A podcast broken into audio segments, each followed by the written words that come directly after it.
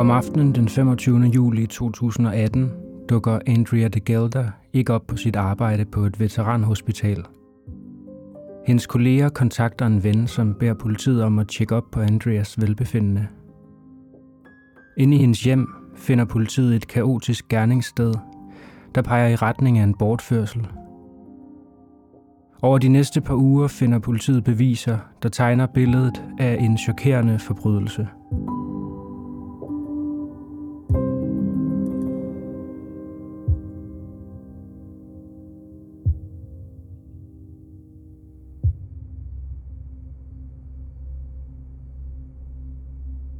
I et stille forstadskvarter, der ligger godt gemt væk fra de store veje i Georgia, hænger der en plakat. Det er en tidlig morgen den 30. juli 2018. Der er overskyet og fugtigt i vejret, men der er alligevel en masse trafik i det stille nabolag. Der er fyldt med voksne, der skal på arbejde, og børn, der træsker mod den nærmeste skole. Eller også venter de på en skolebus, der skal køre dem afsted til dagens stund. På et gadehjørne står et stopskilt, og et stykke løs papir er tapet fast til pælen. Man kunne nemt overse det. Det kunne sagtens bare være et opslag om et loppemarked, eller måske en flyer fra en hundelufter. Og de fleste ville måske også bare se lige igennem det. Men folk, der har med true crime eller forbrydelser at gøre, for eksempel podcaster, forfattere eller journalister, ville måske se det. Og måske ville du også. For med store blokbogstaver på en sort baggrund står der savnet. På papiret er der også tre billeder af en ung kvinde, og hendes karaktertræk står nedenunder billederne. Andrea Pauline de Gelder. Alder 39 år. Højde 167 cm. Vægt 63,5 kg. Forsvundet fra Grovetown, Georgia, Columbia County – Sidst set onsdag den 25. juli på vej hjem fra sin vagt på Charlie Norwood VA Hospital. Det er første gang, at der hænger sådan en plakat i nabolaget. I hvert fald inden for de sidste par år.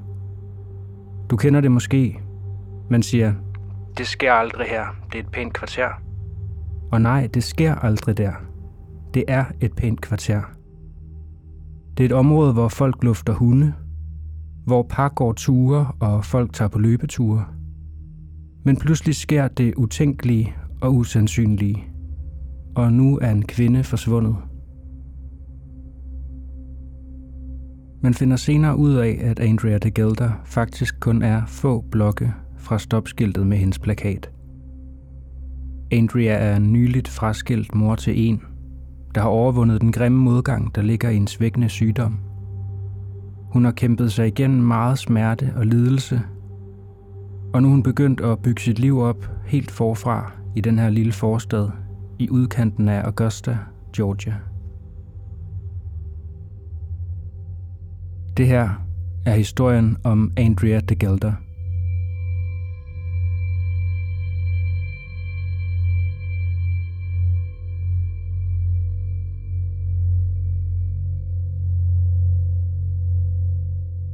Andrea Pauline de Garmo bliver født den 23. marts 1979, en fredag, i Peoria, Illinois. Hendes forældre er William og Donna de Garmo, som nu hedder Donna Morrison. Hendes mor gifter sig igen, men Andrea forbliver tæt med sine søskende Amy og Logan.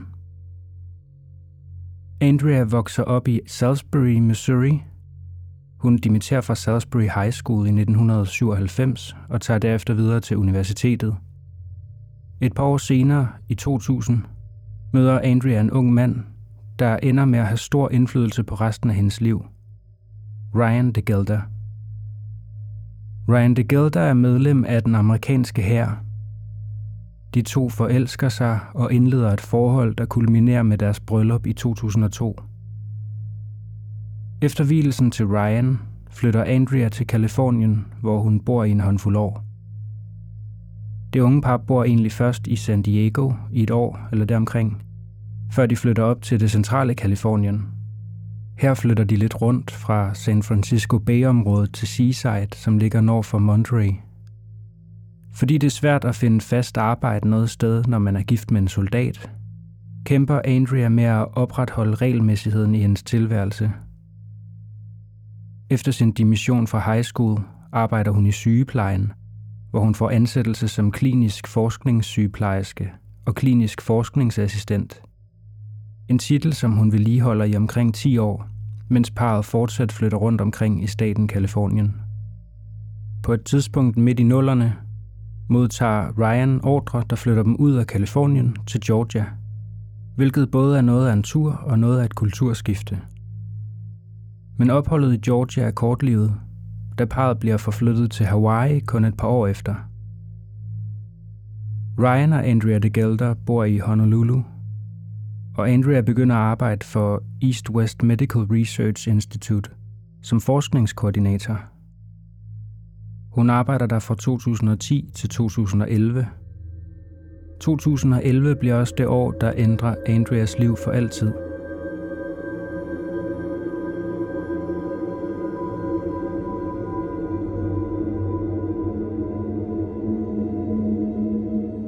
slutningen af 2010 bliver Andrea gravid med det, der bliver hendes første og eneste barn, Kellen.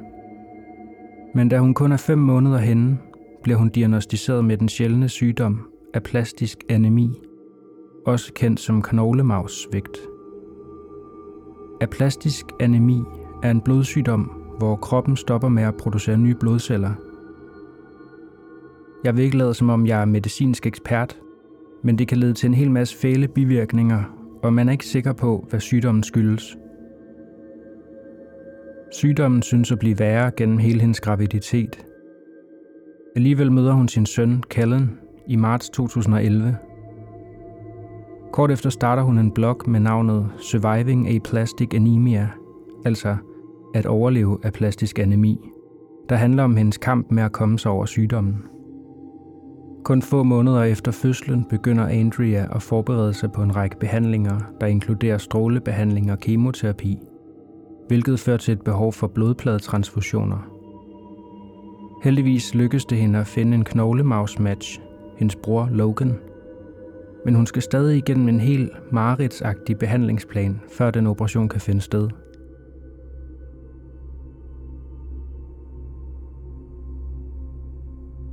Andrea flytter tilbage til Missouri for at være tættere på sin familie og sine læger. Men på grund af hendes mands militærordre er han nødt til at blive på Hawaii. Han kommer og besøger hende, når han kan, inklusive et en måned langt besøg, mens Andrea forbereder sig på sin knoglemavstransplantation. Men i sidste ende er han nødt til at vende tilbage til deres hjem, 8.000 km væk. Den aplastiske anemidiagnose fører også til endnu en diagnose.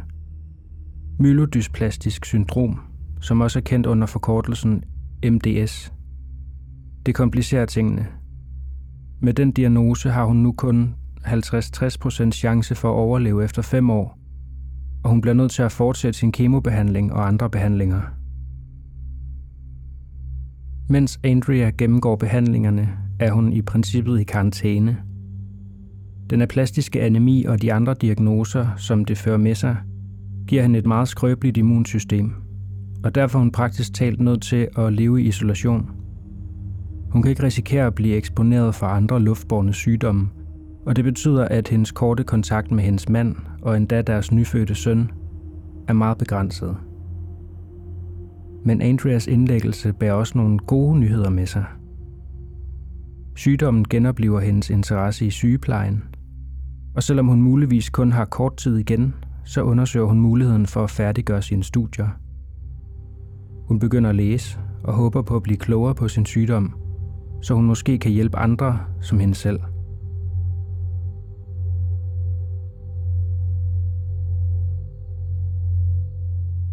Den 27. juli 2011, hvilket tilfældigvis også er Andrea og Ryan de Gelders 9-års bryllupsdag, modtager Andrea en knoglemavstransplantation fra sin bror Logan. Operationen er vellykket, og bagefter følger et langt behandlingsprogram. Over de næste fire måneder, cirka, gennemgår Andrea flere kemoterapi- og stråleterapiprogrammer, der resulterer i alle mulige bivirkninger. Kvalme, migræne, depression, ondt i halsen, hårdtab osv.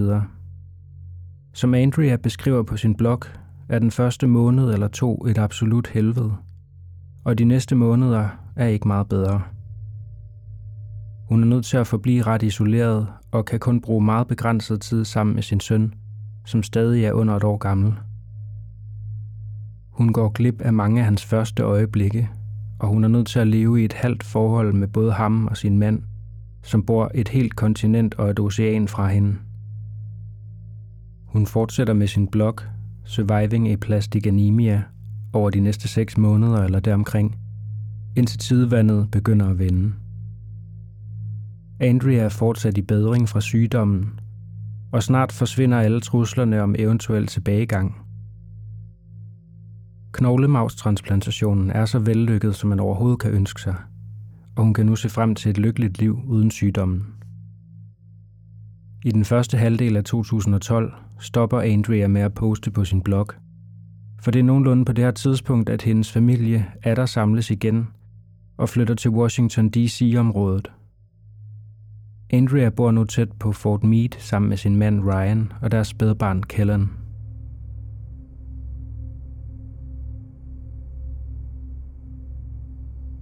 I 2014 starter Andrea på University of Maryland i College Park. Hun begynder at koncentrere sig om laboratorievidenskab og planlægger at lære mere om den blodsygdom, der voldt hende så meget besvær. Hun vil gerne lære om, hvordan den opstår, men også hvordan andre kan forebygge den. Patricia Henke, en af Andreas venner, beskriver hende som sin super kloge videnskabelige ven. Hun kæmpede for sin graviditet. Hun kæmpede for sit liv bagefter. Hun kæmpede for folk med aplastisk anemi. Jeg tror, det er det, der motiverer hende så meget i hendes arbejde inden for biokemi. Til sidst flytter de Gelder-familien tilbage til området omkring Augusta, Georgia. Helt specifikt nabolaget Grovetown, der er en lille forstad i udkanten af Augustas metropolområde. Grovetown ligger i den nærliggende Columbia County, og et område, der praktisk talt er eksploderet over de seneste to årtier på grund af Fort Gordon, en militærbase lige syd for Augusta. Mens Augusta i sig selv er en ældre by, er Grovetown ung. På hvad der før ikke var mere end en plet jord, er Grovetown vokset en del over meget kort tid. Mange medlemmer af militæret, som bliver sendt til Fort Gordon, bliver draget mod Grovetown på grund af de billige boligpriser, og det faktum, at der ikke er de samme problemer her, som der er i Augusta. Det vil sige den store økonomiske nedtur fra flere årtier tilbage, og den store mængde kriminalitet. Nogle peger på Grovetown, som er en by, der er blevet totalt gentrificeret over de seneste 15 år eller deromkring. Og det er svært at argumentere imod. Men andre fra området fortæller os, at der ikke var ret meget by over Grovetown, før alle militærfamilierne strømmede til. Så der var måske slet ikke så meget at gentrificere. De siger, at Grovetown blot var et hurtigt stop mellem Augusta og de andre byer vestpå – men Grovetown er altså i gang med at blive mere og mere populær, da det Gelder-familien flytter tilbage til området. Andrea fortsætter sin uddannelse på det nærliggende Augusta University og opnår til sidst en kandidatgrad i klinisk laboratorievidenskab. Hun vinder endda skolens pris i 2017 for udmærkelse i forskning omkring sundhedspleje. Det er ikke nogen nem opgave – men som så mange andre gange i Andreas liv, er et skridt frem også et skridt tilbage.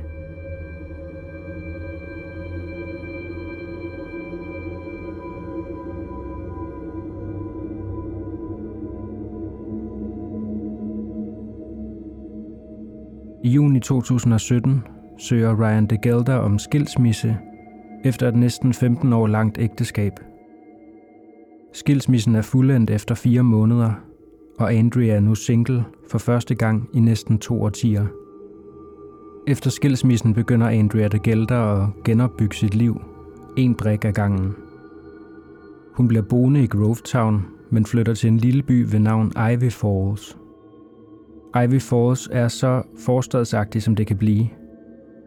Der er mange murstenshuse, flere lokale søer med stier rundt om, og lidt ned ad vejen ligger der et par lokale skoler. Nogle hjem har endda et hvidt stakit rundt om grunden. I den sidste halvdel af 2017 flytter Andrea til et lille hus på 518 Great Falls. Det ligger på hjørnet af Wichita Falls Road og Great Falls Road. Det er et lille murstenshus, en garage med plads til en bil og en indhegnet baghave. Naboerne fortæller, at hun er præcis den stille nabo, som alle håber på at få. De, der bor i nabolaget, siger, at Andrea er stille og holder sig med meget få undtagelser for sig selv. Hun bliver ofte indendør, når hun er hjemme, og kommer kun ud for at udføre tilfældige pligter i haven. Nogle naboer husker kun at se hende, når hun tager til og fra arbejde. Men andre ser hende også gå ud, når hun er til skal besøge sin eksmand for at aflevere eller hente deres søn. De vaner var ved i et år, helt frem til juli 2018.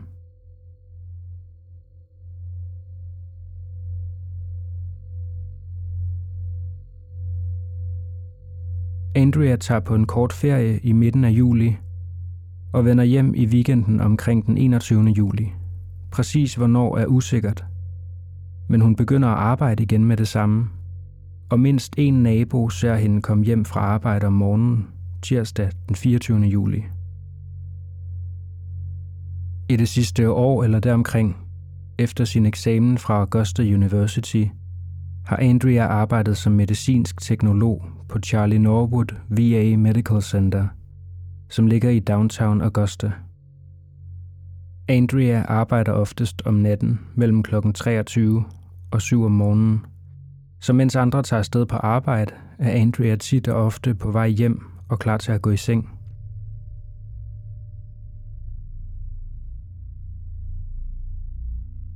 Den 24. juli 2018, en tirsdag, er alt som det plejer. Andreas søn Kellen, som nu er syv år gammel, er hos sin far, og Andrea, der nu er tilbage fra sin ferie, beslutter sig for at tage en vagt for hendes kollega Marcia. Vagten går upåklageligt, og Andrea tager hjemad omkring klokken 7 den onsdag morgen. Hun har åbenbart planer om at spise aftensmad med en ven om aftenen den 25. juli, men de planer bliver aflyst. Så det virker til, at Andrea har eftermiddagen og den tidlige aften for sig selv. Og Andrea taler sidst med den pågældende ven omkring kl. 16.15. Det bliver Andreas sidst kendte kontakt med nogle af hendes nærmeste –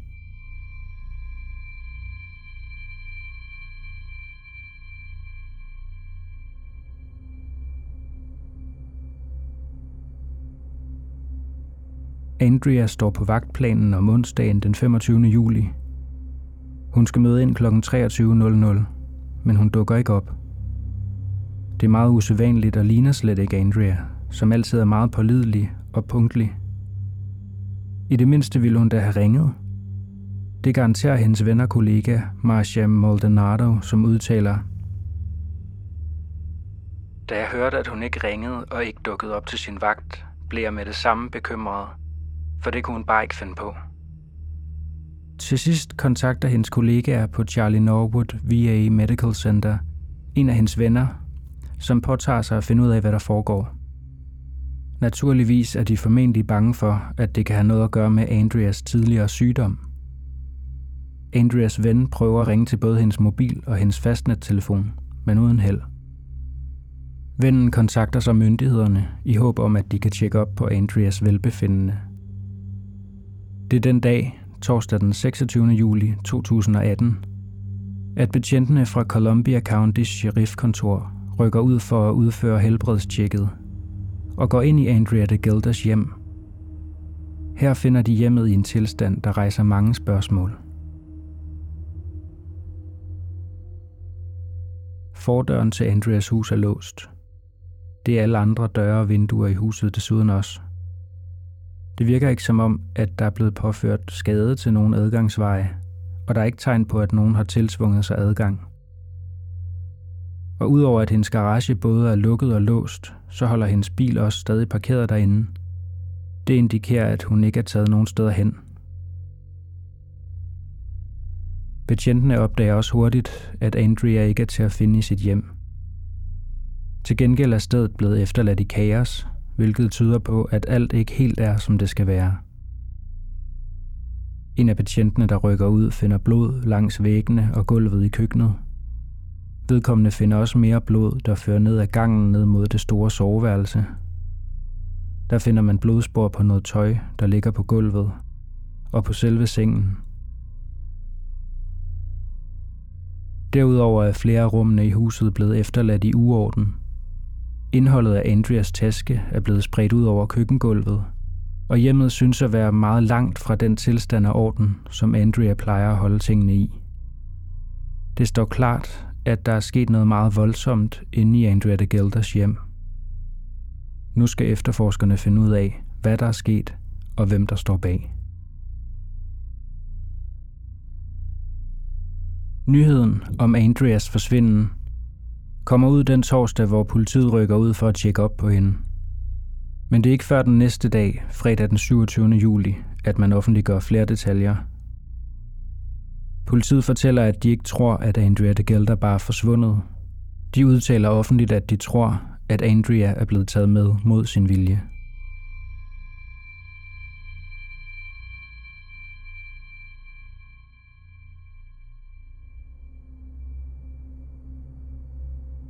Columbia County's Sheriff Major Steve Morris udtaler, at efterforskerne på baggrund af de indsamlede beviser og de manglende tegn på tilsvunget adgang, tror, at Andrea kender den ansvarlige bag. Baseret på det, vi har fundet ud af på bopælen i går og i dag, er vi sikre på, at hun ikke gik frivilligt med. En stor gruppe efterforskere arbejder på sagen. De har udført mange afhøringer i løbet af de seneste 24 timer, afhørt hendes venner, familie, kollegaer, naboer og endda personer af interesse. Jim Sealer, en af Andreas naboer, gengiver det, efterforskerne fortæller ham og de andre i nabolaget om sagen. Af hvad jeg kan forstå, så er der ikke tegn på indbrud. I hvert fald ikke, hvad huset angår. Jeg, jeg mener, hun åbnede døren for nogen, som troede hende, jeg tror, at det var nogen, der kendte hende personligt og havde en helvedes masse had til hende i sit hjerte.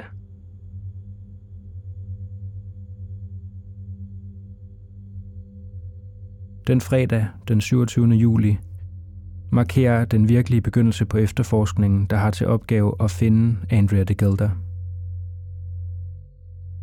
Politiet fjerner kasser med potentielle beviser fra Andreas hjem hele dagen igennem – og Andreas bil bliver også bukseret væk fra stedet for at blive undersøgt yderligere. Politiet udtaler, at de tror, at personen bag Andreas mystiske forsvinden er en, hun allerede kender. Den ansvarlige er sandsynligvis en ven eller bekendt. En politibetjent er endda citeret for at sige, at der er 99% sandsynlighed for det. Derfor begynder de at række ud til alle og enhver, der har forbindelse til Andrea – det inkluderer også bekendte fra arbejdet, hendes venner og familie og de andre i nabolaget.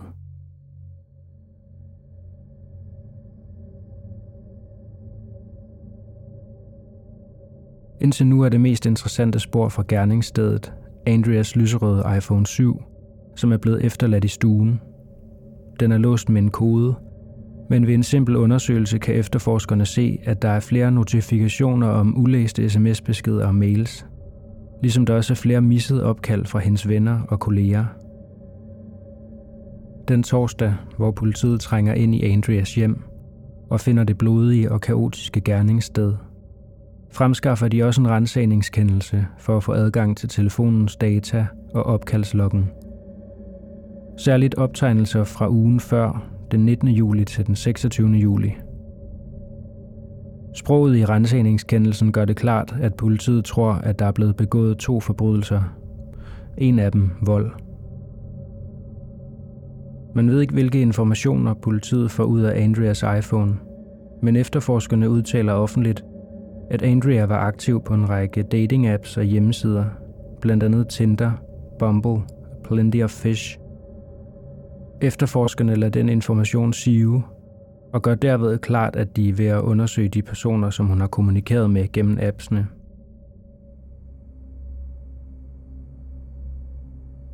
For mange, der bor i nærområdet, giver det grund til bekymring.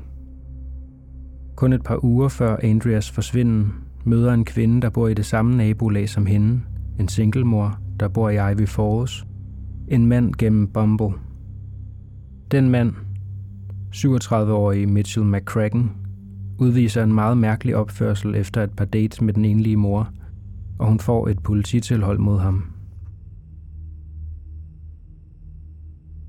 Et par uger før Andreas forsvinden, den 19. juli, bliver McCracken arresteret for stalking, og den enlige mor, hovedrollen i historien, flytter væk fra området. Du undrer dig måske over, hvorfor du skal høre det her, men brugen af dating-apps, der nu er et efterforskningsmæssigt spor i Andreas sag, fører til spekulationer om mulige teorier. Faktisk tror mange af naboerne til at starte med, at der er tale om netop den enlige mor fra den anden historie. Og det er ikke for at beskylde Mitchell McCracken, den 37-årige mand, der er beskyldt for stalking, for at være involveret i Andrea de Gelders forsvinden – det er blot for at give et indblik i den massive dækning og debat, som Andreas forsvinden fører med sig.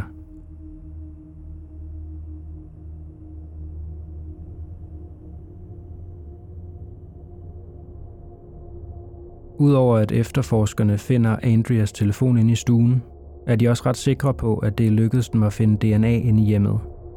DNA, som de tror måske tilhører den mistænkte eller en anden person af interesse – DNA'et bliver sendt til både Georges og FBI's laboratorier, men mere om det senere. Myndighederne beslaglægger også overvågningsvideoer fra nogle af husene i Andreas nabolag. Politiet udtaler, at det lykkedes dem at få videomateriale fra mindst otte kameraer i nærheden af Andreas hjem, inklusiv optagelser fra en af hendes naboers ringeklokker, der konstant filmer bevægelser og aktivitet udenfor.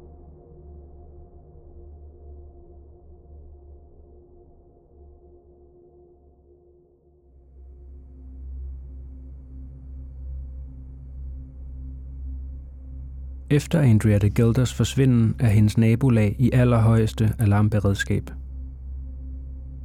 Som jeg allerede har nævnt, så er det her kvarter en rolig forstad. Der er stille.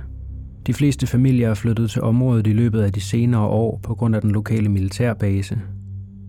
Området, som ligger et stenkast fra den store og sceniske Patriots Park, er også kun en kort gåtur væk fra de nærmeste skoler og high schools –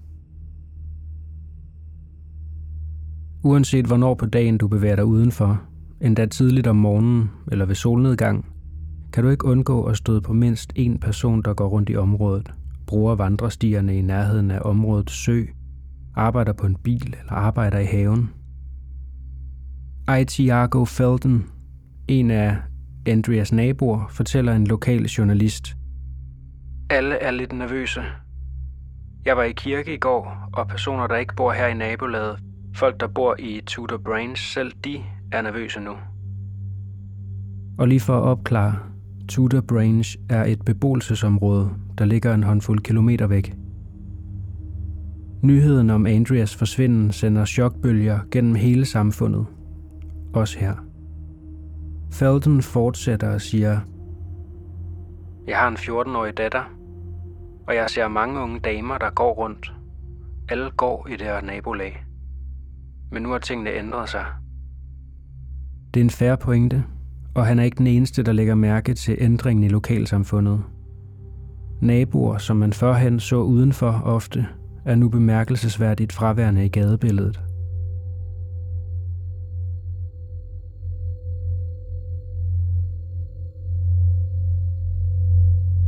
Søndag den 29. juli, under en uge efter Andreas forsvinden, hænger en gruppe frivillige plakater og flyers op i hele området. Det er en regnfuld, overskyet og fugtig dag, men de frivillige ser stort på det dårlige vejr og fortsætter stadig med at hænge plakater op med påskriften savnet, ligesom den, der blev beskrevet i starten af denne episode. Den mandag, den 30. juli 2018, offentliggør Andreas mor, Donna Morrison, et åbent brev. Til de gerningsmænd, der har taget min datter. Det her er min bøn til jer. Om at være søde og lade hende vende tilbage til os i god behold. Hun har en lille søn, der har brug for hende. Vores familie er knuste over, at det her er sket for hende. Vi er nødt til at vide, hvorfor I dog vil gøre det her mod vores elskede lille pige.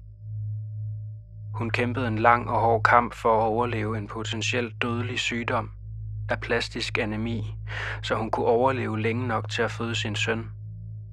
Hun overlevede det hele og fik sin kandidatgrad i biologi, så hun kunne forske i blodsygdomme ligesom hendes og være med til at redde liv. Hun er forsker, og af den grund er hendes liv særligt værdifuldt.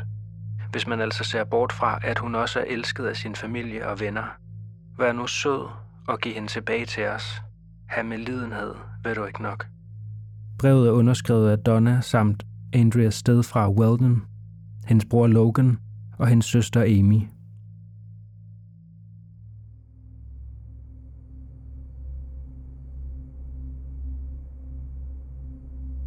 Onsdag den 1. august 2018, omkring en uge efter Andrea de Gelders forsvinden fra sit hjem i Grovetown, arrangerer Columbia County's sheriffkontor en pressekonference. Den morgen leder Major Sheriff Chocho pressekonferencen, flankeret af over et dusin andre embedsmænd fra kontoret.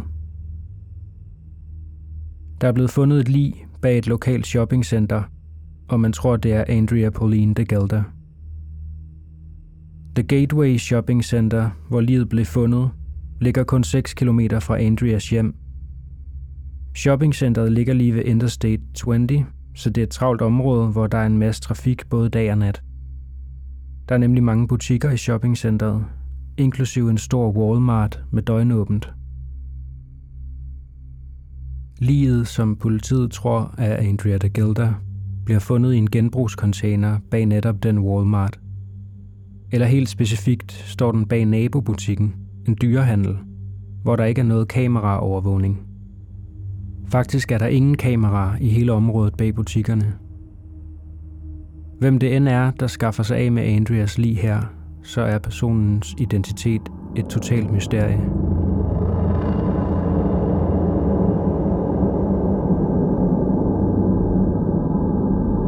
Politiet offentliggør, at de sender livet til en obduktion for at fastlægge identiteten og dødsårsagen.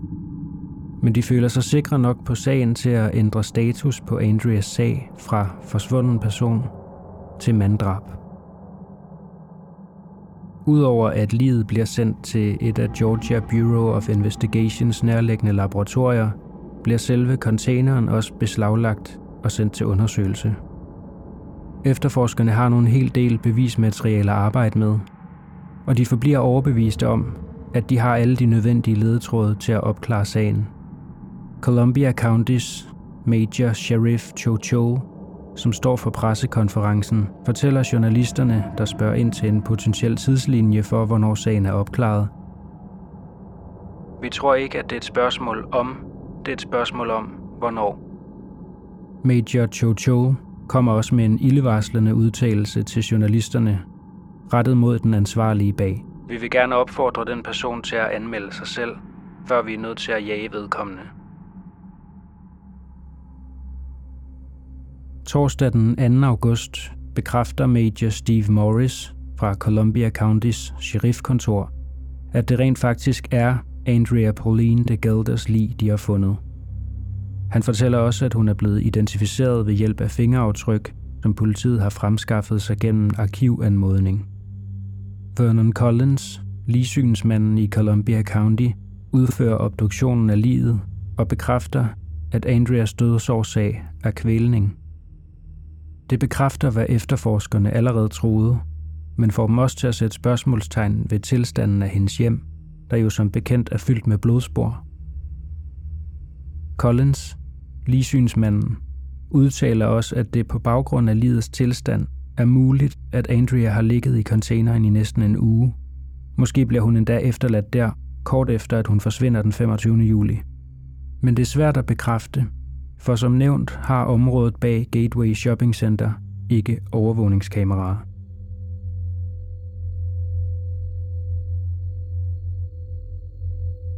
Bare det faktum, at Andrea er blevet myrdet, er nok til at knuse gejsten hos de, der kendte hende.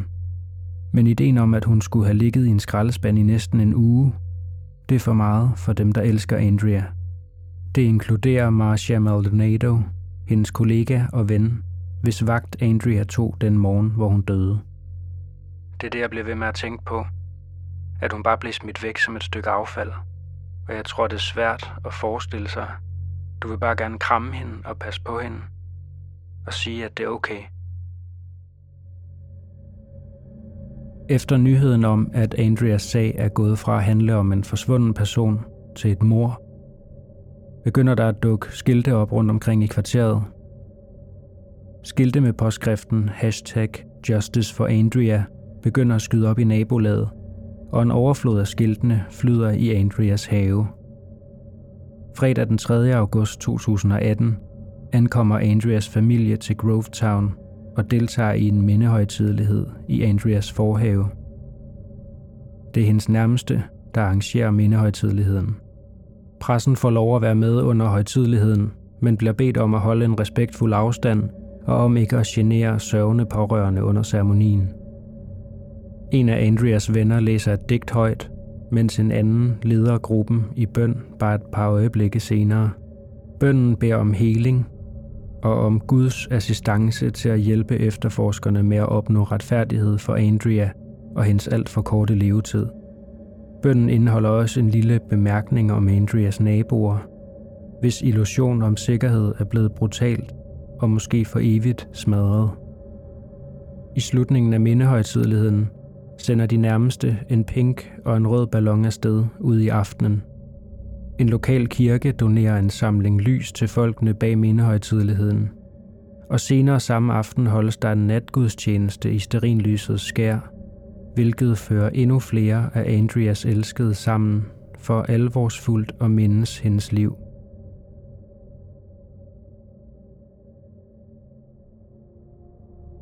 Omkring en uge senere taler Andreas ældre søster, Amy DeGarmo Bowen, til en lokal nyhedsstation og siger om sin elskede lille søster.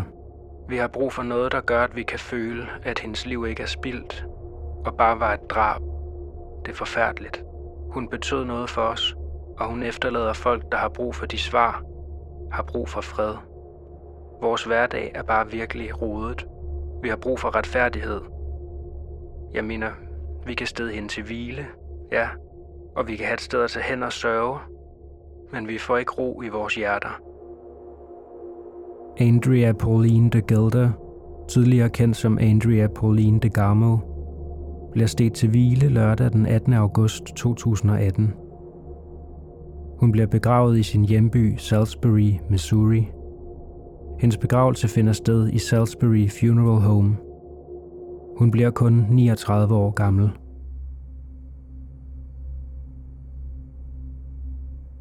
Columbia Countys myndigheder forbliver sikre på, at de kan lukke sagen hurtigt. De samarbejder med både FBI og Georgia Bureau of Investigation, GBI, og er håbefulde over for, at en mistænkt vil dukke op, når tiden er rigtig. De udtaler gentagende gange, at beviserne, DNA'et fra gerningsstedet, er blevet indsendt til GBI's kriminalitetslaboratorium. Efterforskerne venter på resultaterne fra DNA-testene og er fortsat forsigtigt optimistiske over for, at resultaterne vil lande på deres bord i løbet af bare få uger. Andre derimod ser mere pessimistisk på den sandsynlighed.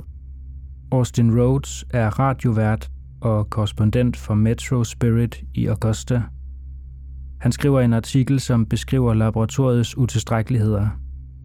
Hans artikel med titlen Julen kommer muligvis før laboratorieresultaterne lander, udpensler hvor underfinansieret og underbemandet Georgias testfaciliteter er. For eksempel at de har et efterslæb på i alt 14 sager for Columbia Countys efterforskere, med sager, der daterer helt tilbage til april 2018. Naboamtet Richmond County har et test efterslæb på 40 sager, de ældste fra marts. Man fastslår Andreas dødsårsag under den første obduktion, men mere dybtegående undersøgelser kan tage flere måneder. Så Austin Rhodes estimat, at julen kommer før testresultaterne, er ikke særlig usandsynlig. Men mange er dog alligevel optimistiske over for, at sandheden snart vil komme for en dag. Den 21. august 2018 begynder efterforskerne at gennemsøge en af Andreas naboers hjem. Lokale journalister hænger ud i kvarteret og filmer på stedet efter kl. 23, mens efterforskere sporadisk bærer kasser og poser med bevismateriale ud af hjemmet. Huset ligger lige ved siden af Andreas og tilhører den 55-årige Christopher Gibson. Gibsons navn er nævnt i forbindelse med Andreas sag. Han har en lang historie inden for forskellige typer forbrydelser, blandt andet butikstyveri og vold, så langt tilbage som i 1980'erne. Han er også blevet arresteret to gange for at forstyrre en embedsmand i tjeneste, og for chikane af en teenagepige, der bor i det samme område som ham og Andrea. Det interessante er, at han igen bliver arresteret for butikstyveri i maj 2018, men lokationen er man lidt uenig om – nogle udlægninger fortæller, at han bliver arresteret i en Dollar General, mens andre siger, at han bliver arresteret i en Walmart. Det viser sig at være værd at bide mærke i, eftersom der ligger en Dollar General lige lidt længere ned ad vejen ved indgangen til det Ivy Falls nabolag, hvor både han og Andrea bor. Og den nærmeste Walmart er den, hvor Andreas lige bliver fundet, hvilket potentielt giver ham en forbindelse til den lokation. På det tidspunkt, hvor efterforskerne gennemsøger Gibsons hjem, er han faktisk i politiets varetægt på grund af butikstyveriet fra 2018. Dagen efter, den 22. august 2018, udnævner politiet ham til at være en person af interesse for sagen. Efter rensagningen udtaler politiet, at Christopher Gibson bliver sigtet for en hel række andre forbrydelser, inklusive ulovlig besiddelse af et våben på grund af tidligere domme røveri og forsøgt kidnapning. Åbenbart truer Gibson en kvindelig Subway-ansat med en pistol og udsætter hende for røveri og et voldeligt overfald. Det sker en måned før Andrea bliver myrdet. Det er den forbrydelse, der rent faktisk forbinder Gibson med Andreas forsvinden. Politiet bider mærke i, at brugen af gaffatape i begge sager minder meget om hinanden – samt at røveriet og overfaldet finder sted kun lidt over en kilometer fra både hans og Andreas hjem. I alt bliver Christopher Gibson sigtet for kidnapning, væbnet røveri, vold, butikstyveri, ulovlig indtrængen i en bil og flere våbentiltaler. Ingen af de forbrydelser har noget at gøre med mordet på Andrea, men efterforskerne insisterer fortsat på, at han er deres eneste person af interesse på det her tidspunkt. Angiveligt er det overvågningsvideoerne fra Andreas naboer, der i starten skaber en forbindelse mellem hende og Gibson. Men udover den lidt vage udtalelse, har politiet ikke offentligt udtalt, hvad der linker Gibson til forbrydelsen, selv mere end et år efter, at politiet siger, at han er deres eneste person af interesse. I maj 2019 bliver Christopher Gibson dømt for alle tiltaler i forbindelse med røveriet og overfaldet på den Subway-ansatte i juli 2018. Han bliver idømt livstid plus 82 år og kommer nok aldrig nogensinde uden for fængselsmuren igen i sin levetid. Christopher Gibson bliver aldrig sigtet i forbindelse med mordet på Andrea Gilder, og årsagen til det er mere frustrerende, end du kan forestille dig – Columbia Countys sheriffkontor, som leder efterforskningen, samarbejder som nævnt med både GBI og FBI allerede tidligt i sagen. Og kort tid efter overlader efterforskerne DNA-beviserne til et lokalt kriminallaboratorie. Men det ser ud til, at efterforskerne stadig venter på testresultaterne. Man ved ikke, om beviserne nogensinde er blevet testet, og i så fald hvornår. Man kan kun håbe på, at det er snart, både for Andreas skyld, men også for hendes nærmeste skyld. Man kan kun håbe på, at det er snart, både for Andreas, men også for hendes nærmeste skyld. Politiet udtaler, at de tror, at Andrea de Gelders morder allerede sidder bag trammer, men alligevel frygter mange, der bor i området, og som er blevet rystet i deres grundvold over den voldelige forbrydelse, at en morder stadig er på fri fod. Andrea de Gelder bliver 39 år gammel. Hun er en mor, søster, datter, kollega, nabo og ven til mange, før hendes liv slutter alt for tidligt. Andreas historie er en påmindelse om, at de her historier er virkelige. Historierne i Uopklaret er sande historier, som handler om virkelige mennesker. Selvom den her sag bliver fortalt med et narrativ og stemningsmusik, er det stadig en igangværende fortælling om sorg og tragedie. Ofte kan man glemme det, når det handler om true crime, men historier som Andreas minder os om præcis, hvor virkeligt det her er. Det sker i virkeligheden, i kvarterer, hvor almindelige mennesker bor. De her ting foregår ikke i et vakuum. De her ting foregår ikke i et vakuum. De sker hver eneste dag for folk som dig og mig. Ja, det kan være interessant at høre om, hvordan en kriminal efterforskning foregår. Og det kan være pigerne med alle de blodige detaljer. Men bare husk, i sidste ende, så er der virkelige mennesker, der stadig sørger over tabet på Andrea de Gelder. Alle, der kendte hende, alle, der elskede hende, har nu kun et stort hul, der hvor hun før var. Forhåbentlig sker der snart en udvikling i sagen. Indtil da forbliver historien om Andrea Pauline de Gelder uopklaret.